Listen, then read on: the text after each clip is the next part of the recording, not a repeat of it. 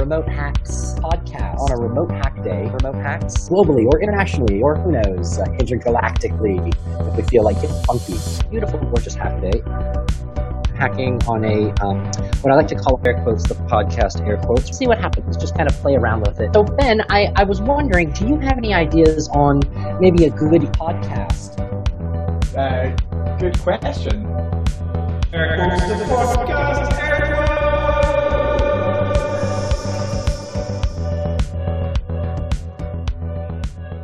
Welcome to episode twenty-eight. We've got an intro now. Surprise!